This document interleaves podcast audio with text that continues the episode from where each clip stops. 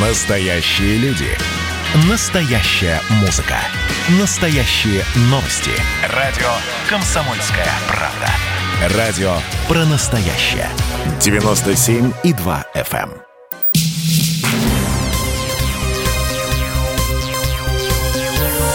Темы дня. Новый информационный час начинается на радио «Комсомольская правда». С вами Иван Панкин. Мы продолжаем следить за тем, как уже можно смело говорить, за тем, как разгораются протестные события в Беларуси. Они там разгораются, судя по всему, потому что уже появились появились новости о том, что светошумовые гранаты применяют силовики, что некоторые протестующие там в Минске нападают на силовиков.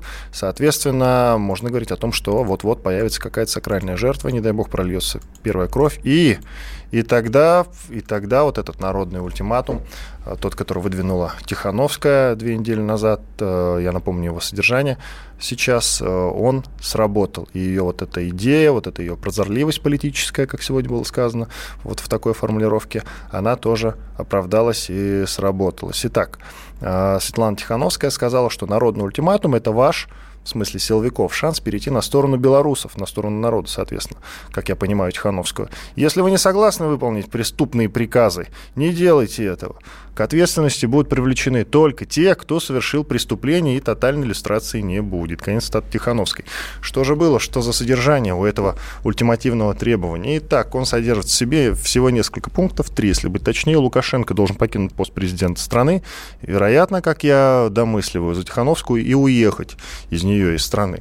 Насилие на улицах должно остановиться полностью, пока не видно, чтобы оно остановилось. По-моему, оно разгорается. И, как мы можем судить, сейчас уточним у Володи Варсобина, спецкора «Комсомольской правды», который там в Минске находится, находятся провокаторы, которые нападают на силовиков. Что же должны в этом смысле делать силовики. Ну, понятно, что будут какие-то столкновения. И все политзеки должны быть освобождены. Частичное требование, я напоминаю, в очередной раз оно выполнено.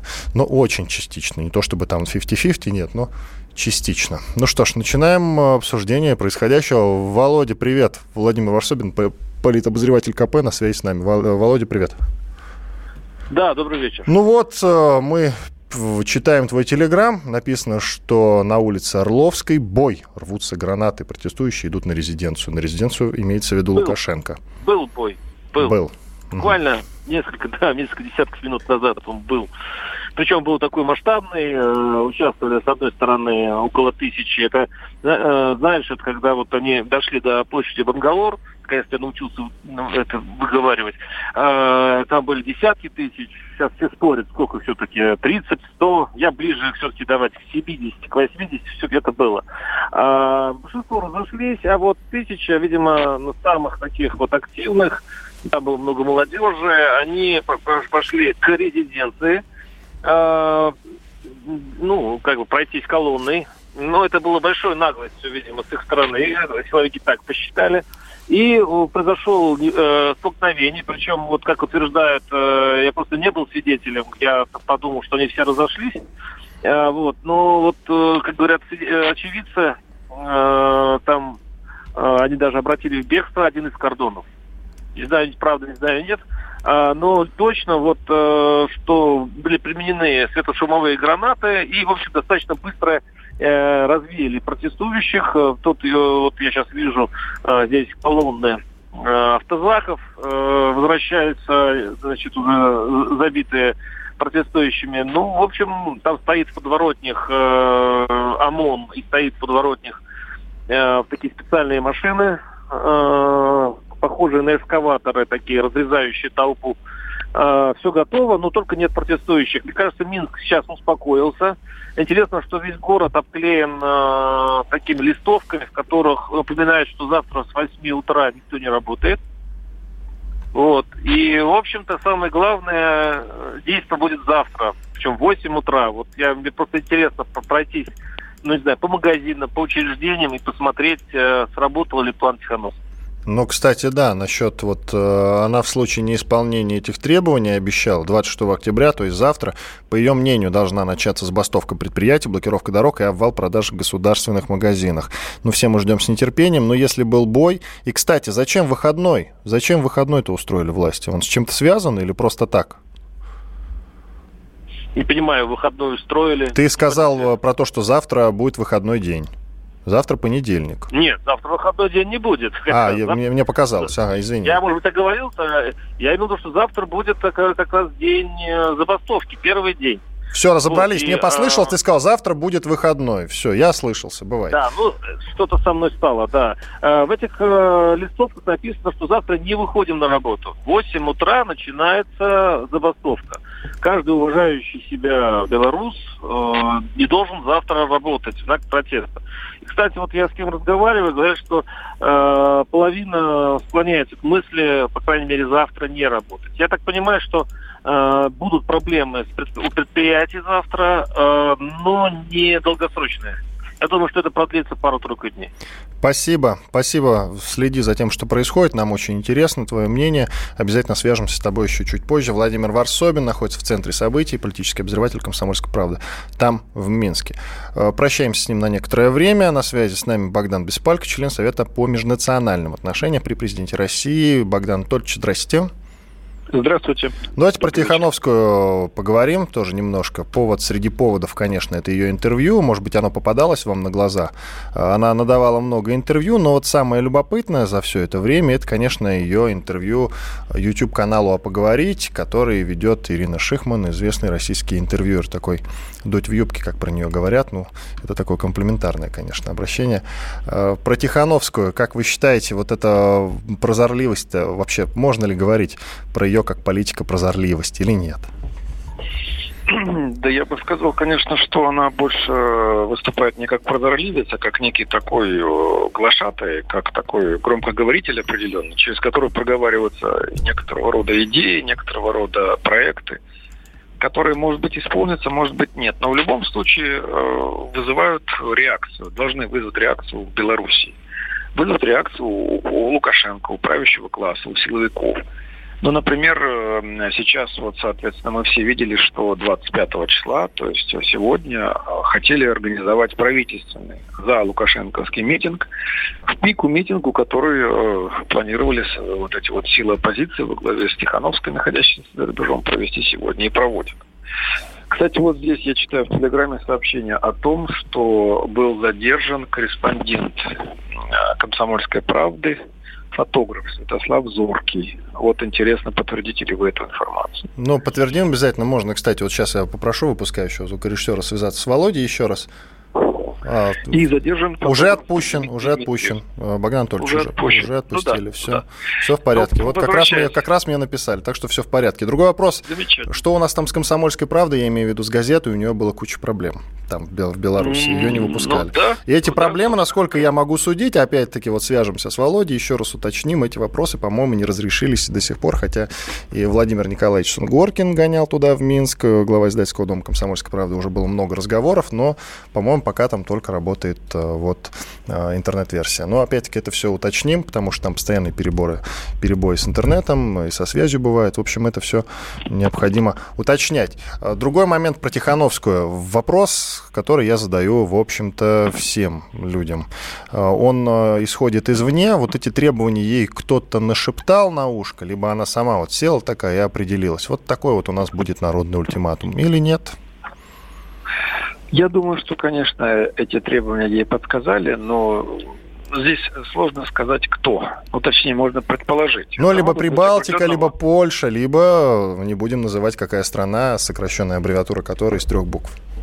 Ну да, ну да. Но дело в том, что это могут быть, с одной стороны, кураторы, которые пытаются вложить свои идеи вот, в уста Тихановской, а могут быть просто какие-то политтехнологи, которые ей сочувствуют и которых она использует в качестве, скажем так, советников, инструментария некого, и с помощью которых она просто пытается вести политическую борьбу. Самый главный вопрос – это есть ли у Тихановской инструментарий для того, чтобы реализовать угрозы, заложенные в своем ультиматуме. То есть обрушить продажи в государственных магазинах, перекрывать дороги, а, а, соответственно, обрушить э, с тачками все производство в Беларуси и так далее.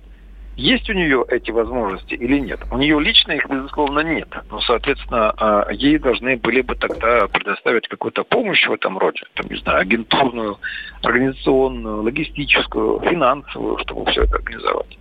Вот это самый главный вопрос. Сама-то по себе Тихановская, конечно, это человек, который оторван сейчас от Беларуси, который находится за рубежом, и который вынужден бороться исключительно в информационном поле. Но она всячески пытается себя демонстрировать человека, который управляет процессами внутри Беларуси. И э, понятно, что если, э, соответственно, никак влиять на эти процессы нельзя, то ты выставишь себя в не лучшем свете. Ну, что должна понимать, по идее, даже Тихановская. В общем-то, не профессиональный политик. Должна Человек, ли она, по вашему который... мнению, вернуться в Беларусь или нет? Или ее вообще не пустят туда даже? Я думаю, что, скорее всего, ее туда не пустят, в Белоруссию. Но если вдруг она туда каким-то образом попадет, то ее, безусловно, сразу же арестуют и поместят в СИЗО. Тем Но Колесникова-то Беларусь... красиво сделала. Колесникова красиво сделала, соратница ее. Она ее пытались да. тоже выставить, но она, она, она устроила скандал на границе очень по-женски. Сожгла свой паспорт даже, как вы помните, была такая информация проходила. Да, да, все ну, это попало на видео, все это есть в интернете, и видите, теперь все принимают ее за героиню. Но в фаворе у народа по-прежнему Тихановская Тихановская. Вот если бы она поехала на границу, сказала, вот меня не пускают, это бы сняли на видео, тоже там что-нибудь сожгла бы. Э, вот это было бы красиво, на мой взгляд, нет? Вы знаете, я не исключаю этот вариант. Но у Колесниковой была ситуация немножко другая. Она уничтожала свой паспорт именно для того, чтобы э, ее не насильно не вывезли за пределы Беларуси. То есть без, без паспорта ее не могли впустить на территорию Украины. Ну, это очевидно. Да. А ну, Тихановская чисто технически, чтобы проникнуть на территорию Беларуси, зачем что-то сжигать там и так далее. Нет, я же сказал, я не думаю... только паспорт, или может быть что-то другое. Но я не призываю ни к чему такому. Давайте сделаем перерыв. Богдан Беспалько, член Совета по межнациональным отношениям при президенте России, с нами на связи. Мы вернемся после небольшого перерыва. С вами Иван Панкин. Темы дня. Георгий Бофт. Политолог, журналист, магистр Колумбийского университета, обладатель премии «Золотое перо России» и ведущий радио «Комсомольская правда». Авторскую программу Георгия Георгиевича «Бофт знает». Слушайте каждый четверг в 17.00 по московскому времени. А что такое деньги по сравнению с большой геополитикой? Мы денег тут не считаем. Темы дня. Продолжаем разговор в студии радио «Комсомольская правда» Иван Панкин. На связи со мной Богдан Беспалько, член Совета по межнациональным отношениям при президенте России. Для тех, кто только что присоединился, мы, конечно же, обсуждаем истечение срока кто-то называет его народное, кто-то и народное ультиматума. Это ультимативное требование, которое выдвинула экс, экс кандидат в президенты Республики Беларусь Светлана Тихановская. Там среди пунктов э, уход с поста президента, я напоминаю в очередной раз, уход с поста президента Александра Лукашенко, остановка насилия со стороны силовиков, ну и, конечно, уже пересмотр дел в отношении политзаключенных. Всех их, требует Тихановская, необходимо отпустить. И любопытно, среди прочего, сказанная ею цитата «Народный ультиматум – это ваш шанс», обращается она к силовикам, перейти на сторону белорусов. Если вы не согласны выполнять преступные приказы, не делайте этого. К ответственности будут привлечены только те, кто совершил преступление, и тотальной иллюстрации не будет. Но получается, у всех руки руки, не говоря в крови, потому что про, про, про кровь можно говорить не про всех силовиков, но так или иначе дубинки-то прикладывали э, многие из них, если не большинство. Как там потом будут разбираться, вообще непонятно, если честно. Тихановская об этом не подумала. Я думаю, что ее этот момент э, вообще не интересует. Она известный, на мой взгляд, популист. И вообще на популизме сплошном держится вся ее, даже нельзя это назвать программой, а то вот эти требования ее в том числе, потому что пункты какие-то странные. Ну, например, почему именно уйти? Да, почему именно уйти она требует от Лукашенко? Логичнее это требовать, если уж так уж все по чесноку, то нормальных перевыборов там, это я понимаю, с привлечением каких-то иностранных наблюдателей, но нет, уйти и все. Ну, это вот, ну и к остальным требованиям тоже можно придраться при желании. Богдан Анатольевич, самосогласны? Ну, логику Тихановской-то я тоже понимаю. Она бы наверняка вам могла сказать, что если бы выборы проходили действительно честно, демократически, прозрачно, там, под наблюдением видеокамер, наблюдателей, вот как в России, вот, ага. Тогда да, тогда, возможно, мы требовали бы не отставки однозначной Лукашенко, а именно перевыбор. Но поскольку мы, оппозиция, мы уверены в том, что как раз ничего не будет такого, и что, может быть, вообще наблюдателей никаких не будет. Кстати, российских наблюдателей, по-моему, там тоже не было официальных. Ну, в любом случае, соответственно, э, эту э, опцию можно выключить. И тогда можно эти выборы уже проводить как угодно. Это, и мы не доверяем этим выборам, так бы сказал Тихановская. Дело в том, что существует еще одно разделение в белорусском обществе. Это то, что есть Координационный совет оппозиции, сама оппозиция, вот там, ну, пусть даже две тысячи человек, людей, которые как-то вот относятся вот к этой группе, не очень сплоченные, но все-таки которые можно условно назвать вот организацией Коалиционный совет. И есть просто масса протестующих людей, которые выступают против того, что они считают в стране негативным, и, и с чем они увязывают именно Лукашенко. Они никак не связаны, на самом деле, ни с Тихановской, ни с Колесниковой, ни с Латушко, которых они, может быть, даже и не знают. Они протестуют против э, ухудшения ситуации в стране, которые они увязывают с именем э, действующего президента, поскольку он бессменно у власти находится уже 26 лет. Это совершенно разные страты, и эти люди могут по-разному относиться и к, к вопросу интеграции с Россией, например, и к вопросу соответственно, дерусификации. Вот я встречал точки зрения в оппозиции, э, например, о том, что необходима позитивная дискриминация белорусского языка.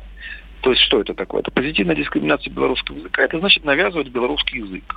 А навязывать его можно только за счет русского, потому что подавляющее большинство граждан Беларуси говорит, э, и родным для них является именно русский язык. Ну, для кого-то в очень небольшом количестве это может быть польский язык, для кого-то может быть тоже в очень небольшом там литовский. Но это, знаете, это вот как следы. Там, вот организму человека необходимо там йод, необходимо количество, которое там в терминологии называется. То есть очень-очень небольшое количество. Богдан Анатольевич, а вы сказали, что наблюдателей из России не было. Я вот нашел информацию, не знаю, как их можно категоризировать, но вот смотрите, за президентскими выборами в Беларуси наблюдали 10 представителей Федерального собрания, 7 членов Софеда, Олег Мельниченко, Сергей Мартынов, Сергей Митин, Александр Башкин, Александр Вайнберг, Владимир Круглый и Алексей Кондратьев. И трое думцев, Артем Туров от «Единой России», Павел Шперов, подопечный Жириновского, и СССР Сергей Крючик, вот. Они входили в состав миссии наблюдателей от Межпарламентской ассамблеи СНГ, Исполнительного комитета СНГ и от Парламентского собрания Союза Беларуси и России. Можно ли их считать теми самыми наблюдателями от России или нет? А, вы понимаете, в чем дело? Туда ехало множество людей, которые симпатизировали Лукашенко, и которых допускали к наблюдению над выборами, но которые ехали туда, собственно говоря, а, как добровольцы. Ну, это очень напоминает, скажем, тех э, иностранцев, иногда даже политиков, которые ездили э, в качестве наблюдателей на выборы в Крым, которые даже получали иногда за это определенную порцию негатива. Это были и журналисты, и политики, и так далее, но при этом их мнение официально нигде не учитывалось. Я очень хорошо помню, что э, в наблюдателях на выборах в Беларуси это не только, я, конечно, могу там и ошибиться технически, но европейских наблюдателей точно не было, например. Я да, да, европейских не было, это комиссий. совершенно точно, да. Но я был сам членом одной из избирательных комиссий здесь, в России. И, например, когда мы там подсчитывали голоса, у нас присутствовали иностранцы, которые выступали в качестве наблюдателей.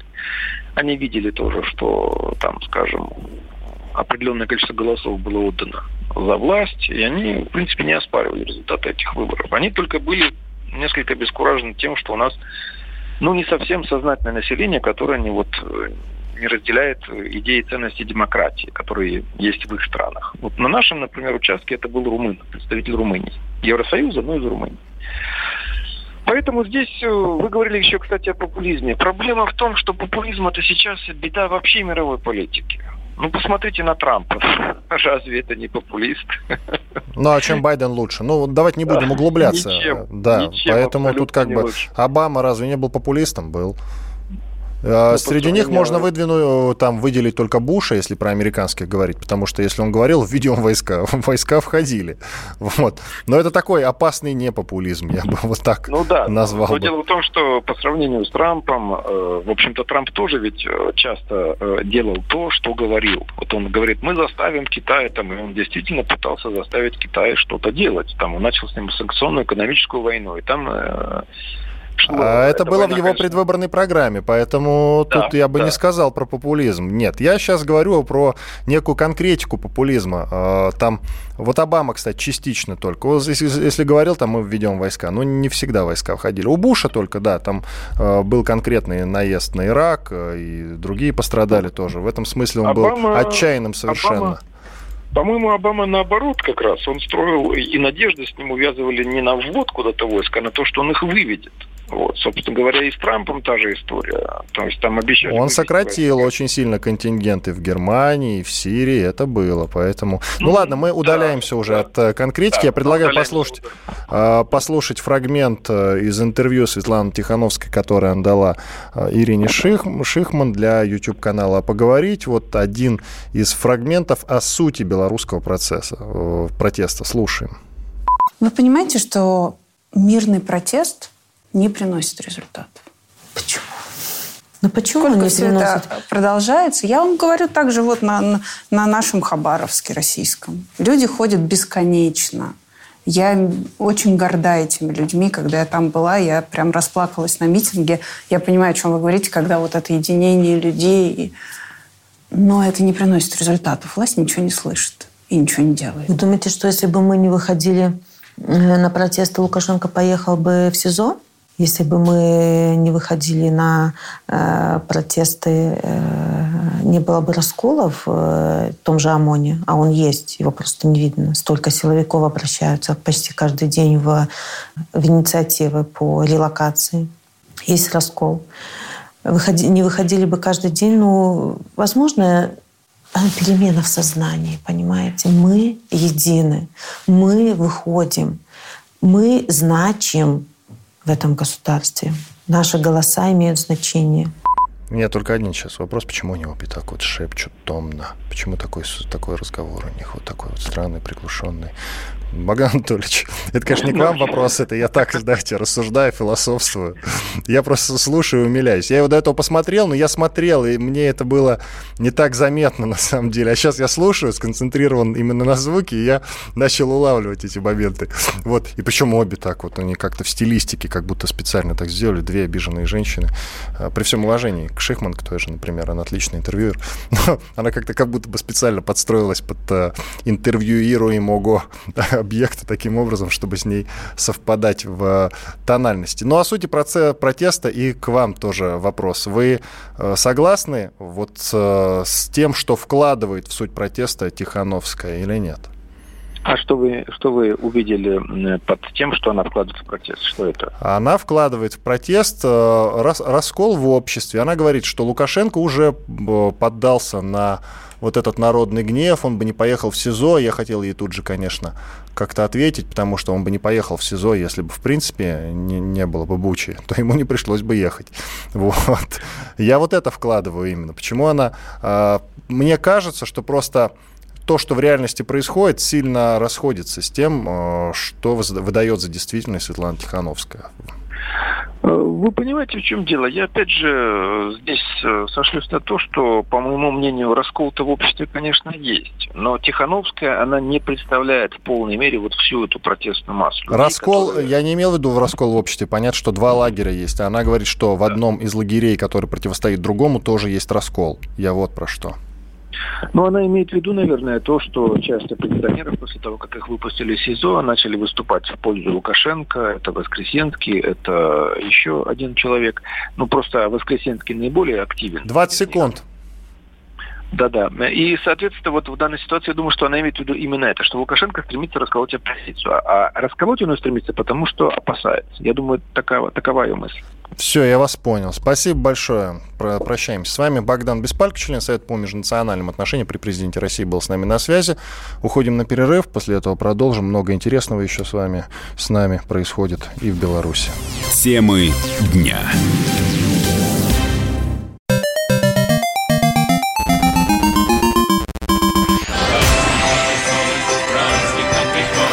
Видишь суслика?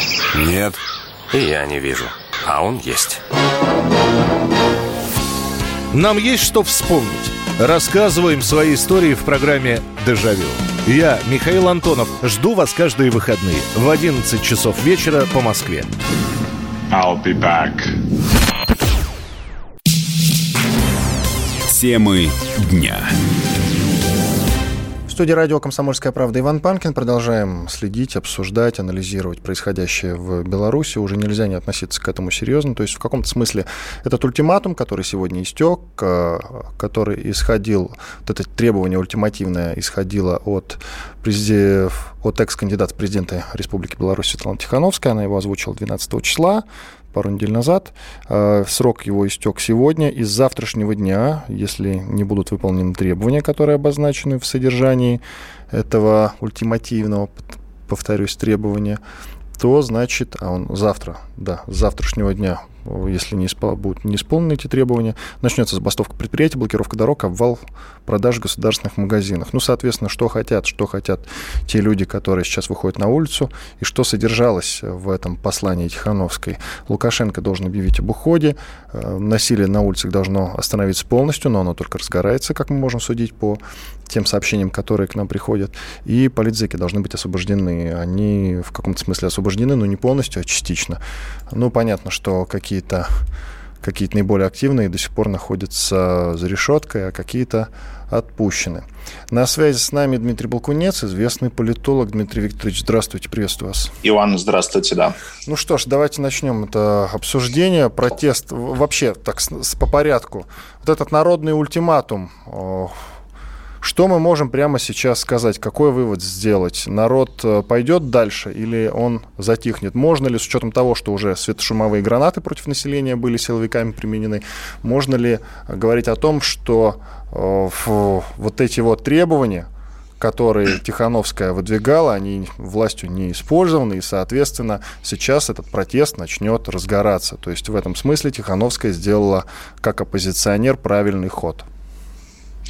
А, я думаю, что протест, который длится уже два с половиной месяца, он, а, а, конечно, будет продолжаться, потому что власть каждый раз демонстрирует новые и новые шаги по дестабилизации ситуации в республике. С одной стороны, кажется, что Александр Лукашенко действительно контролирует ситуацию в республике. Он как-то вот немножко даже протесты, кажется, визуально пошли на спад, но сегодняшний воскресный марш оказался самым масштабным, наверное, за последний месяц.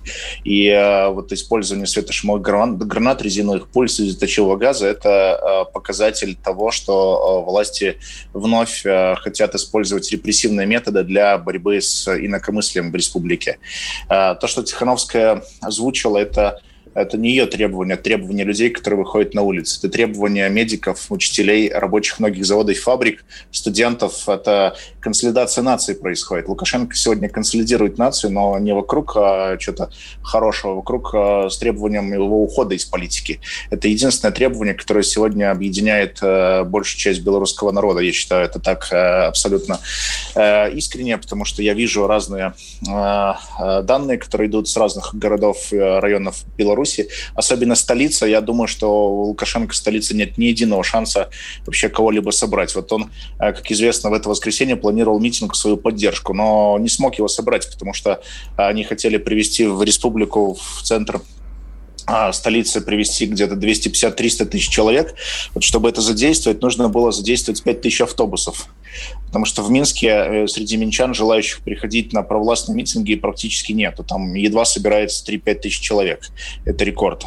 А 300 тысяч привести бюджетников. Бюджетников не оказалось желающих, которые бы хотели выступить на таком митинге. Поэтому а, Лукашенко отменил это мероприятие на сегодняшний день, которое планировалось. Это одна из была причин. Вторая причина, видимо, он испугался а, противостояния жесткого, потому что мы видели, сколько сегодня было протестующих. Если бы они слились э, с демонстрантами на провластном митинге, то это могло бы быть реальное какое-нибудь столкновение э, с непредсказуемыми последствиями. А поэтому ми, то, что Тихановская выдвинула, это ультиматум, я думаю, он будет работать.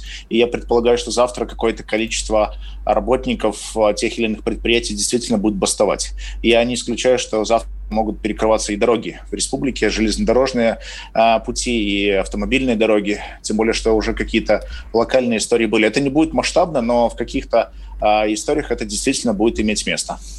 Я в таком случае полностью солидаризирую вас, с вашего же позволения, солидаризирую mm-hmm. вас с Тихановской и с теми людьми, которые выступают за нее. Правильно же? Я, я правильно вас понял? Э, вы на ее стороне и на стороне тех людей, которые выходят на улицы. Я не как-то не поддерживаю там условно Тихонова, она не является моим там кумиром, но я просто наблюдаю, что она делает и наблюдаю, что она действительно пытается разными способами, мирным путем каким-то образом изменить ситуацию в стране. Но, к сожалению, власть сегодня не слышит протестующих, власть не слышит народ. Лукашенко совершил поездку в СИЗО КГБ, как мы помним, но она завершилась э, тем, что он отпустил там 5 или 6 политзаключенных. А, то есть он дальше не пошел. А если бы он отпустил всех политзаключенных, это уже был бы один из пунктов выполненных вот этого ультиматума. А может быть, это каким-то образом было бы, пришло бы к какому-то смягчению смягчение ситуации, если бы он дал слово, например, на государственных телеканалах для тех, кого он отпустил, чтобы они какую-то свою повестку дали. Но они, видимо, отказались с ним играть по его правилам. А тех, кого отпустил, они не представляли никакой опасности для него лично и, э, вероятно, начали играть по правилам Комитета госбезопасности, озвучивая э, то, что выгодно сегодня власти, там, пытаясь э, каким-то образом расколоть протестный электорат. Но, судя по всему, протестующие сегодня не... Я бы не сказал, что Тихановская управляет протестом она не управляет протестом по большому счету. Там нет лидеров, протеста безличен, и э, у всех одно требование, не все заряжены на одну идею – уход Лукашенко из политики. Это единственное, что сегодня объединяет белорусов. Демократично а по всему миру, не только в Минске, но и по всему миру. Я почему? Да, да, дайте я закончу да. вопрос, и mm-hmm. будет понятен мой посыл тогда, Дмитрий Викторович. Смотрите, я почему про демократию тут заговорил, хоть и громко, конечно, но Тихановская же к этому стремится, как-то она навязывает вот эти демократические ценности э, своим, э, ну, тем людям, которые за нее выступают э, своим поклонникам, проще говоря. А почему Лукашенко должен именно объявить об уходе? Я уже задавался этим вопросом, задамся и вам, потому что, как мне кажется, вы солидаризируете. Э, вам Тихановская приятна, и вам э, ее повестка близка и понятна. Так вот, но почему тогда не провести перевыборы? Ну, уже вот призывай перевыборы, потому что полной уверенности, точно вам говорю, нет, что за Лукашенко проголосовало меньше, чем за Тихановскую все уже пришли к выводу, что все-таки где-то там на тоненького 53-55% все-таки отдали свои голоса за Лукашенко. Ну тогда надо призывать к перевыборам, это будет честно. Конечно же, с привлечением э, иностранных, в том числе российских наблюдателей. Почему не так? Почему именно уход? А, по данным, которые я имею, Лукашенко набрал не более 20% голосов по всем участкам по стране. А, выборы были сфальсифицированы. А, Тихановская, как кандидат протеста, получила едва около 50%, там, может быть, 45-50%, но остальное это был протест против всех. То, что Лукашенко проиграл эти выборы, знает, я думаю, каждый житель Беларуси, включая тех, кто участвовал в подсчете голосов в избирательных участках. Тем более, что мы видели там примеры многих протоколов, где Лукашенко с треском проигрывает выборы. Людей, которых э, на участках, особенно от посольских, за рубежом, где Лукашенко проиграл выборы по официальным данным, э, послов этих дипломатов уволили просто. Э, то же самое случилось и в ряде других участков, где люди подписали протоколы, которые показывали, что Лукашенко проиграл выборы. То есть это такое идет расправа. В этой ситуации, когда выборы сфальсифицированы, говорить о том, что кто-то выиграл, было бы неправильно. Я абсолютно с вами согласен, что необходимо требовать новых выборов, для того, чтобы требовать новых выборов, необходимо, чтобы ушел тот человек, который эти выборы сфальсифицировал, который узурпировал власть сегодня в стране, ее насильно удерживает, и он не готов к уходу. Он говорит, еще мне 5 лет дайте, я не успел реформу сделать. 26 лет я сижу и не успеваю а мне еще надо 5 лет. Я, и более того, вот я напомню, что он же шел на эти выборы без программы развития страны. Он а, не провел никакое э, совещание по этому поводу, никакую программу не представил. Как, как он видит э, республику на протяжении пяти лет? Он только в декабре собирается провести собрание, так называемое Всебелорусское народное собрание, и представить программу развития на пятилетку. Ну так, это же политик так себя не ведет.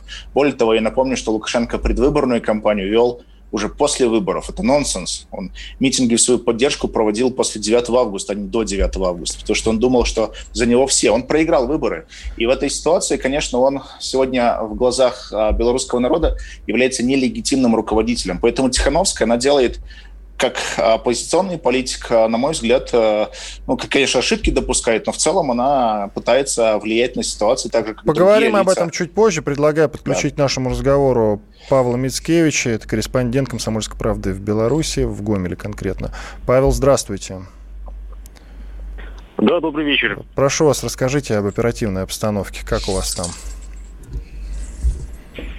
Ну, Гомель это второй по э, величине э, город после Минска, Беларуси. Э, он э, находится ближе к границе с Россией, то есть в восточной части. И традиционно на востоке Беларуси люди не такие активные.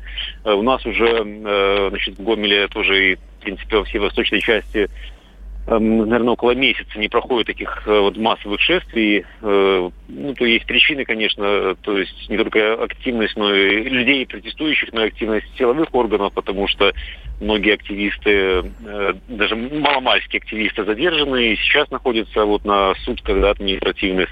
Журналисты тоже не, не выходят на улицы под угрозой задержания. То же самое было и со мной, то есть, допустим, на прошлой акции мне перезвонили с УВД нашего и сказали, что если я продолжу находиться на улице, я буду задержан как участник мероприятия. Поэтому сегодня тоже вот мне пришлось э, так прятаться. Коротко, пожалуйста, прогноз на завтра. Коротко от вас прогноз на завтра. Э, по поводу Гомеля будет тихо, потому что Гомель это не тот город, где люди активные. Спасибо большое. Еще коротко, пожалуйста, газета «Это комсомольская правда» в Беларуси выходит? Бумажная версия. Э, э, ну, она выходит, но Гом... кроме Минска нигде достать ее невозможно. То есть в Гомеле, допустим, не, нереально нигде купить. Все, я понял вас. Спасибо большое, Павел Мицкевич, корреспондент «Комсомольской правды» в Беларуси, в Гомеле конкретно, а также на связи с нами Дмитрий Балкунец, известный российский политолог. Продолжим через пару минут. Оставайтесь, пожалуйста, с нами. Темы дня. А вот о чем люди хотят поговорить, пусть они вам расскажут, о чем они хотят поговорить. Здравствуйте, товарищи! Страна служит! Вот я смотрю на историю всегда в ретроспективе. Было, стало существует человек, который поставил перед собой цель, да, и сделал то, что сегодня обсуждает весь мир. Комсомольская правда. Это радио. Темы дня. Иван Панкин по-прежнему в студии радио «Комсомольская правда». Белорусские события мы продолжаем обсуждать. На связи со мной Дмитрий Булкунец, известный российский политолог. Дмитрий Викторович, давайте продолжим. Да, я вот хотел отметить, что я согласен э, с вашим коллегой, который из Гомеля подключился. Гомель действительно такой особый город, второй крупный после Минска город больше там миллион, полмиллиона жителей живет, а, и он а, чуть-чуть, я бы не сказал, что он такой пассивный, там тоже были массовые протесты, но а, что касается забастовки, то я думаю, что основные места вот проведения этой забастовки, это, конечно, будет Минск, Брест, Гродно, Новополоцк, Солигорск, может быть, чуть-чуть Могилев, где, возможно, вот какого-то рода забастовки на крупных промышленных предприятиях. Павел Мицкевич был с нами на связи. Вот. Э, мы, конечно же, будем да, да, да. с ним еще свяжемся, скорее всего, либо с Владимиром Варсобиным, спецкором «Комсомольской правды», который тоже сейчас находится в Минске, следит, как там развиваются события. Но смотрите, э, мое слово против вашего получается в том смысле, кто сколько голосов отдал за кого. Я, вот вы называете цифру процент, но 20% отдали за mm-hmm. Лукашенко. Я говорю, что где-то на тоненького 55, и со мной солидарны тоже, э, в общем-то, авторитетные люди. Поэтому Поэтому как можно точно посчитать? Вот вы говорите по вашим... Только новые выборы. Хорошо, но вы сказали, вот по моим сведениям, э, можете обозначить, mm-hmm. откуда эти ваши сведения взялись? А, сведения на основании разных опросов, которые были в том числе... Там социология мертва. Каких опросов? А, и выборы мертвы. А, но опросы все равно проводили, в том числе на основании там, замеров на некоторых участках, где были данные по доступны для наблюдения и так далее. То есть, ну, как бы я бы здесь не спорил, сколько там реально процентов получил. Я бы говорил о том, что выборы, пусть даже если бы они на 10-20% сфальсифицированы, не могут быть признаны в этой ситуации выборы должны были быть аннулированы. Вот как в Киргизии их аннулировали, и все. А в этой ситуации я считаю, что единственным правильным способом а, для того, чтобы завершить конфликт, необходимо действительно проведение новых выборов. Это один из вариантов завершения политического кризиса. И, кстати говоря, Российская Федерация, она ведь, а, пусть она легально признала Лукашенко, официально признала, но почему признала? Потому что Россия доверяет официальным органам госвласти, доверяет Центральной избирательной комиссии Беларуси. На основании протоколов или там решения Центральной избирательной комиссии комиссии, она и поздравила Александра Лукашенко с победой. Так всегда было, я даже к этому особо не придираюсь. И, ну, как бы это позиция официальных властей. Я к тому, что Россия ведь тоже видит, что есть политический кризис, и говорит Александр Григорьевич, нужна конституционная реформа, а нужна, а, нужен диалог а, с оппонентами. Александр Григорьевич его в СИЗО КГБ проводит. Нужны новые выборы после изменения Конституции, то есть должен быть референдум по изменению Конституции, после этого должны пройти новые парламентские и президентские выборы. То есть Россия заинтересована максимально скорейшем завершении политического кризиса, в котором оказалась республика. Почему Россия сегодня, на мой взгляд, в этом заинтересована особенно сильно? Потому что в следующем году в России э, парламентские выборы. Это, это первый момент. Во-вторых, э, не хотелось бы, чтобы э, вот этот горящий, горящий очаг, этот Беларуси оставался, вот этот э, конфликт, который есть, он разрастись может. И, конечно, это будет угрозой, в том числе для России. Мы не, не имеем, Россия и Беларусь не имеет границ сегодня между странами, и любые очаги вокруг России, это, конечно, угроза для России, для Москвы и так далее. Еще одна причина, конечно, вот эта политическая ситуация сказывает, сказывается на экономике республики, и в целом это будет сказываться на интеграционных процессах, на Евразийском союзе. И, э, конечно, Россия заинтересована в том, чтобы белорусская экономика э, росла, чтобы благосостояние граждан э, каким-то образом повышалось. Потому что если в Беларуси будет плохо, и в России тоже будет плохо. Поэтому очевидно, что Россия, думаю, в этом, плане будет поддерживать максимально быстрое разрешение политического кризиса. Но пока Александр Лукашенко на это не готов и не идет. А почему не идет? Знаете почему? А потому что Белоруссии, а он представляет Белоруссию, ей, в отличие от Киргизии, которую вы тоже упомянули, ей есть что терять. И я спросил у Гугла ВВП на душу населения и в Белоруссии, и в той же Киргизии. Данные за 2018 год. В Беларуси они округляем 6 300 тысяч долларов. Mm-hmm. Да, американских, соответственно. А в Киргизии они округляем 1300. Согласитесь, Есть да? В Киргизии дело, просто согласен, хуже не да. будет, вот поэтому они там бегают и дерутся. Но, понимаете, в Беларуси лучше не будет, потому что очевидно, что в условиях, когда Лукашенко сейчас попал под санкции, пока он еще персонально сам не попал, но его окружение попадает, новый пакет сейчас готовит Европа, инвесторы не пойдут в Беларусь.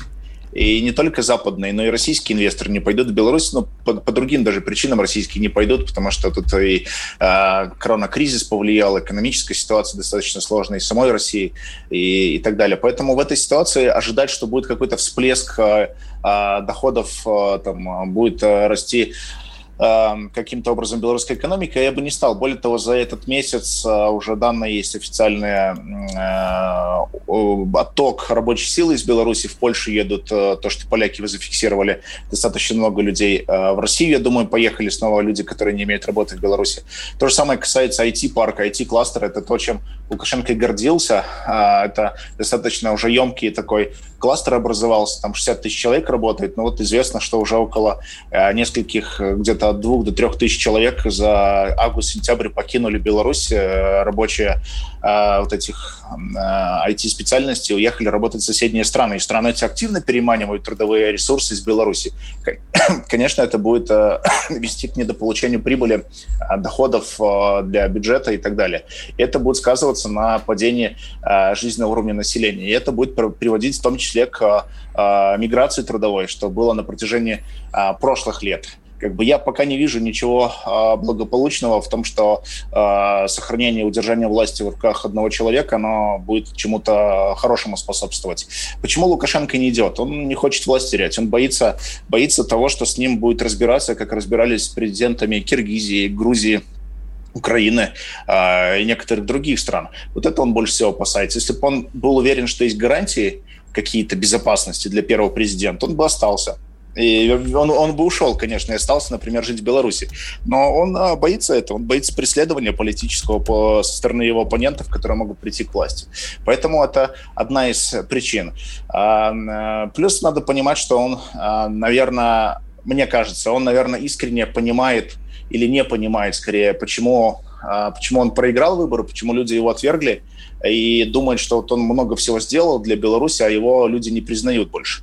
Ну, мне кажется, у него есть такое, то есть он искренне мог там 26 э, лет вкладывать свои силы в Беларусь, а тут его раз и отвергли. Ну, такое бывает в политике. Но вы сказали про то, что нельзя власть держать э, в одних руках, но у нас есть... А, и, кстати, вы сказали про то, что санкции будут вводить. Тут я с вами поспорю, потому что если санкции не ввели, а, в общем, не ввели глобально тотальных каких-то санкций против Беларуси, если их не ввели сейчас, вот за это время, не ведут и потом, как мне кажется. Мы об этом с вами поговорим уже в начале следующего часа. У нас около 40, 40 секунд осталось до конца этой части четвертой.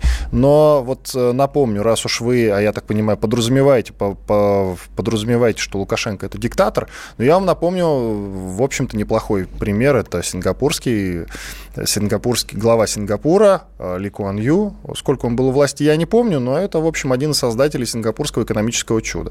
И вот он, пожалуйста, пример Сингапура. Он Там другая очень ситуация даже... была и закончилась. Всегда мы говорим эпизодом. про другие ситуации. Вернемся уже в начале следующего часа. Иван Панкин в связи с вами и Дмитрий Балкунец, известный политолог. Оставайтесь с нами. Темы дня.